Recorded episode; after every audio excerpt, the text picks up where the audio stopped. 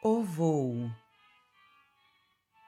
Aos que aprendam no silêncio, sem sombras e sem entraves, há sempre grandes lições no voo comum das aves. Todas elas têm nas asas um dom formoso e excelente, mas cada grupo utiliza-o de maneira diferente. Recordemos que a avestruz, exemplo que mais destoa, é a maior das grandes aves, muito bela, mas não voa.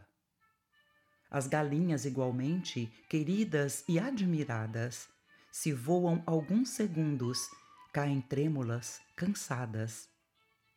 Os patos, perus e gansos, de grande conformação, toleram somente os voos que os arrastem junto ao chão.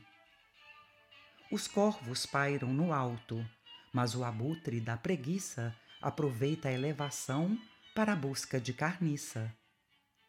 As andorinhas, porém, librando no azul da esfera, esquecem o inverno e a lama, procurando a primavera. A pomba bondosa e terna sobe, sobe além dos montes e presta serviços nobres, devorando os horizontes. Entre os homens vê-se o mesmo, nos caminhos da existência. A ninguém falta na terra as asas da inteligência.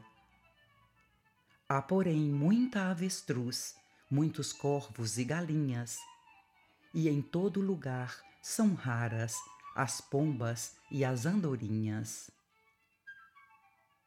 Cartilha da Natureza, de Chico Xavier